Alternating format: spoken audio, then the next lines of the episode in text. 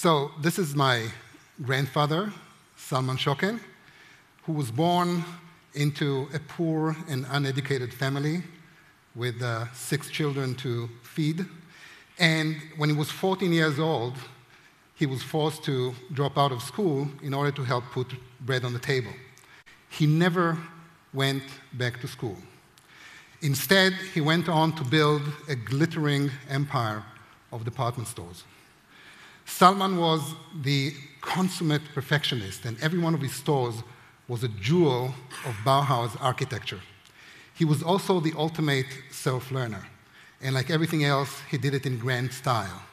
He surrounded himself with an entourage of young unknown scholars like Martin Buber and Shai Agnon and Franz Kafka, and he paid each one of them a monthly salary so that they could write in peace. And yet, in the late 30s, Salman saw what's coming. He fled Germany together with his family, leaving everything else behind.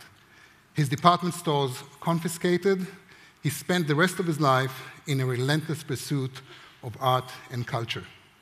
This high school dropout died at the age of 82, a formidable intellectual, co founder and first CEO of the Hebrew University of Jerusalem, and founder of Schocken Books, an acclaimed imprint that was later acquired by Random House. Such is the power of self study. And these are my parents. They too did not enjoy the privilege of college education. They were too busy building a family and a country. And yet, just like Salman, they were lifelong, tenacious self learners and our home was stacked with thousands of books, records, and artwork. I remember quite vividly my father telling me that when everyone in the neighborhood will have a TV set, then we'll buy a normal FM radio. and that's me. I was going to say holding my first abacus, but actually holding what my father would consider an ample substitute to an iPad. so one thing that I took from home is this notion that educators don't necessarily have to teach. Instead, they can provide an environment and resources that tease out your natural ability to learn on your own. Self study, self exploration, self empowerment, these are the virtues of a great education. So, I'd like to share with you a story about a self study, self empowering computer science course that I built together with my brilliant colleague, Noam Nisan. As you can see from the pictures, both Noam and I had an early fascination with first principles. And over the years, as our knowledge of science and technology became more sophisticated, this early awe with the basics has only intensified. So it's not surprising that about 12 years ago, when Noam and I were already computer science professors, we were equally frustrated by the same phenomena. As computers became increasingly more complex, our students were losing the forest for the trees. And indeed, it is impossible to connect with the soul of the machine if you interact with a black box PC or a Mac, which is shrouded by numerous layers of closed proprietary software. So, Noam and I had this insight that if we want our students to understand how computers work, and understand it in the marrow of their bones, then perhaps the best way to go about it is to have them build a complete, working, general purpose, useful computer, hardware and software, from the ground up, from first principles. Now, we had to start somewhere, and so Noam and I decided to base our cathedral, so to speak, on the simplest possible building block, which is something called NAND. It is nothing more than a trivial logic gate with four input output states. So we now start this journey by telling our students that God gave us NAND and told us to build a computer. And when we asked how, God said, one step at a time. And then, following this advice, we start with this lowly, humble NAND gate, and we walk our students through an elaborate sequence of projects in which they gradually build a chipset, a hardware platform, an assembler, a virtual machine, a basic operating system, and a compiler for a simple Java-like language that we call Jack. The students celebrate the end of this tour de force by using Jack to write all sorts of cool games like Pong, uh, Snake, and Tetris. You can imagine the tremendous joy of playing with a Tetris game that you wrote in Jack and then compiled into machine language in a compiler that you wrote also, and then seeing the result running on a machine that you built, starting with nothing more than a few thousand NAND gates.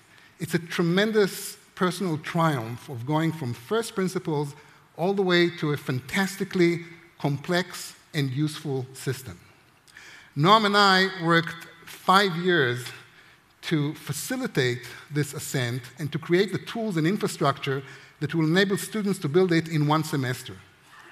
And this is the great team that helped us make it happen. The trick was to decompose the computer's construction into numerous standalone modules, each of which could be individually specified, built, and unit tested in isolation from the rest of the project. And from day one, Noam and I decided to put all these building blocks freely available in open source on the web. So, chip specifications, APIs, project descriptions, software tools, hardware simulators, CPU emulator, uh, uh, stacks of hundreds of slides, lectures.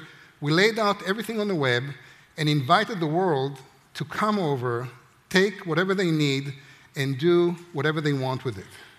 And then something fascinating happened. The world came.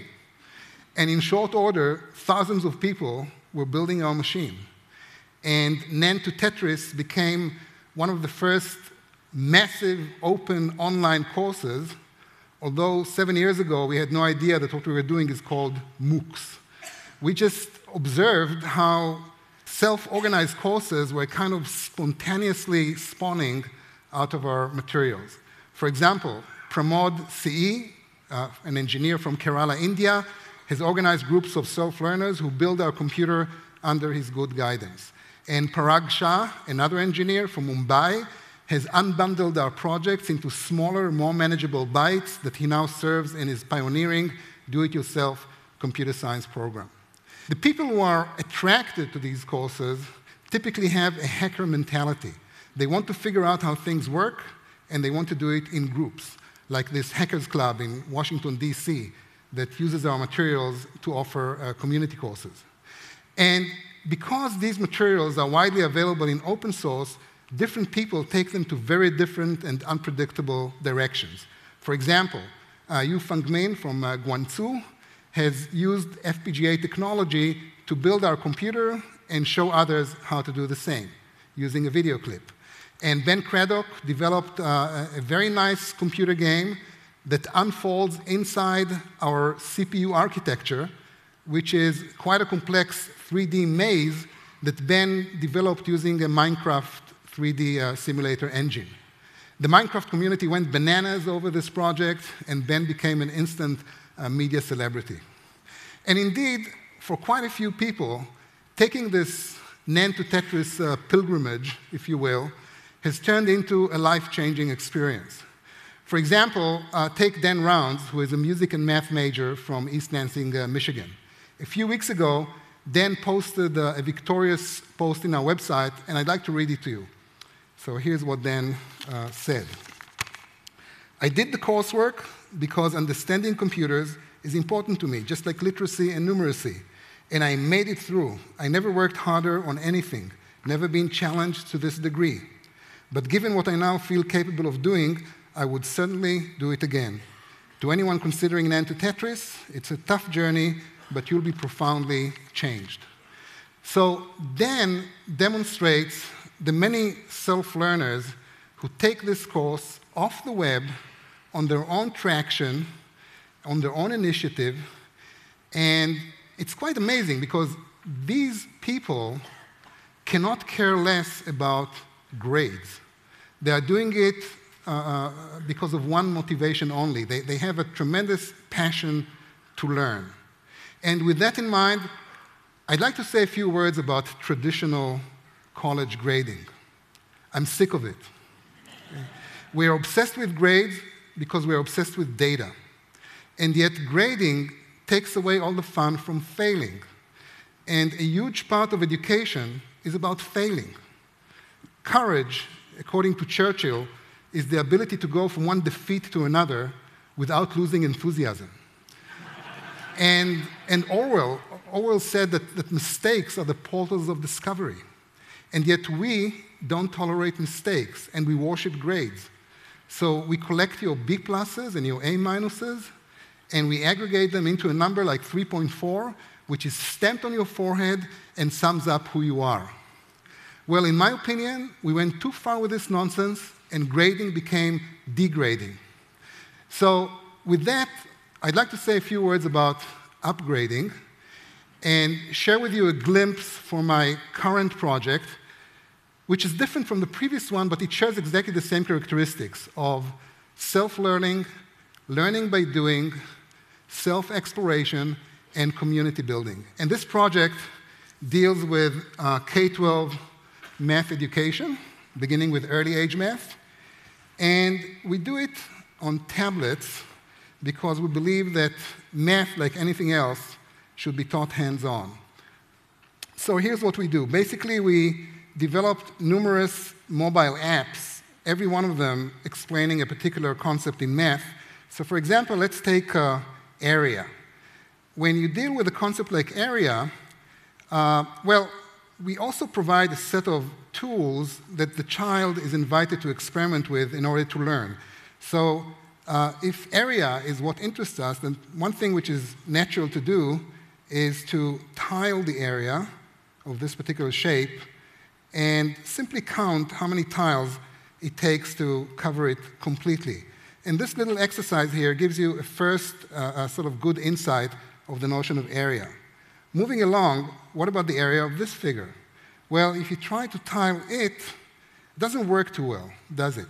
So instead, you can experiment with these different tools here by some process of guided trial and error. And at some point, you will discover that one thing that you can do among several legitimate transformations is the following one. You can cut the figure, you can rearrange the parts, you can glue them, and then proceed to tile just like we did before.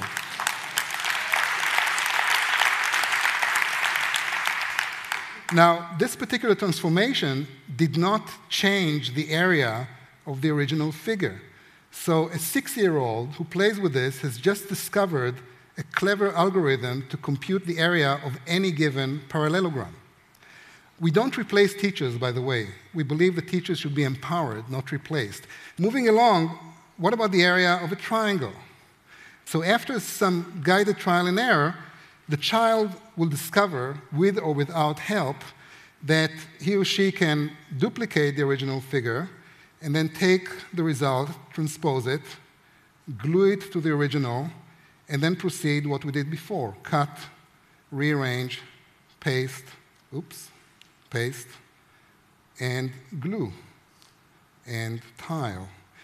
Now, this transformation has doubled the area of the original figure and therefore, we have just learned that the area of the triangle equals the area of this rectangle divided by 2. But we discovered it by self exploration. So, in addition to learning some useful geometry, the child has been exposed to some pretty sophisticated uh, uh, science strategies, like reduction, which is uh, the, the art of transforming a complex problem into a simple one, or generalization, which is at the heart of any uh, scientific discipline, or the fact that some properties are invariant under some uh, transformations. And all this is something that a, very young child can pick up using uh, uh such uh, mobile apps. So presently, we are doing the following. First of all, we are decomposing the K 12 math curriculum into numerous such apps. And because we cannot do it on our own, we've developed a very fancy authoring tool that any author, any parent, or actually anyone who has interest in math education uh, can use this authoring tool to develop similar apps on tablets without programming. And finally, we're putting together an adaptive ecosystem that will match different learners with different apps according to their evolving learning style. The driving force behind this project is my colleague, Shmulik London. And you see, just like Salman did about 90 years ago, the trick is to surround yourself with brilliant people. Because at the end, it's all about people. And a few years ago, I, I, was walking in Tel Aviv and I saw this graffiti on a wall, and I found it so compelling that by now I preach it to my students, and I'd like to try to preach it to you. Now, I don't know how many people here are familiar with the term mensch. It basically means to be human and to do the right thing. And with that, what this graffiti says is high tech, schmai tech. The most important thing is to be a mensch. Thank you.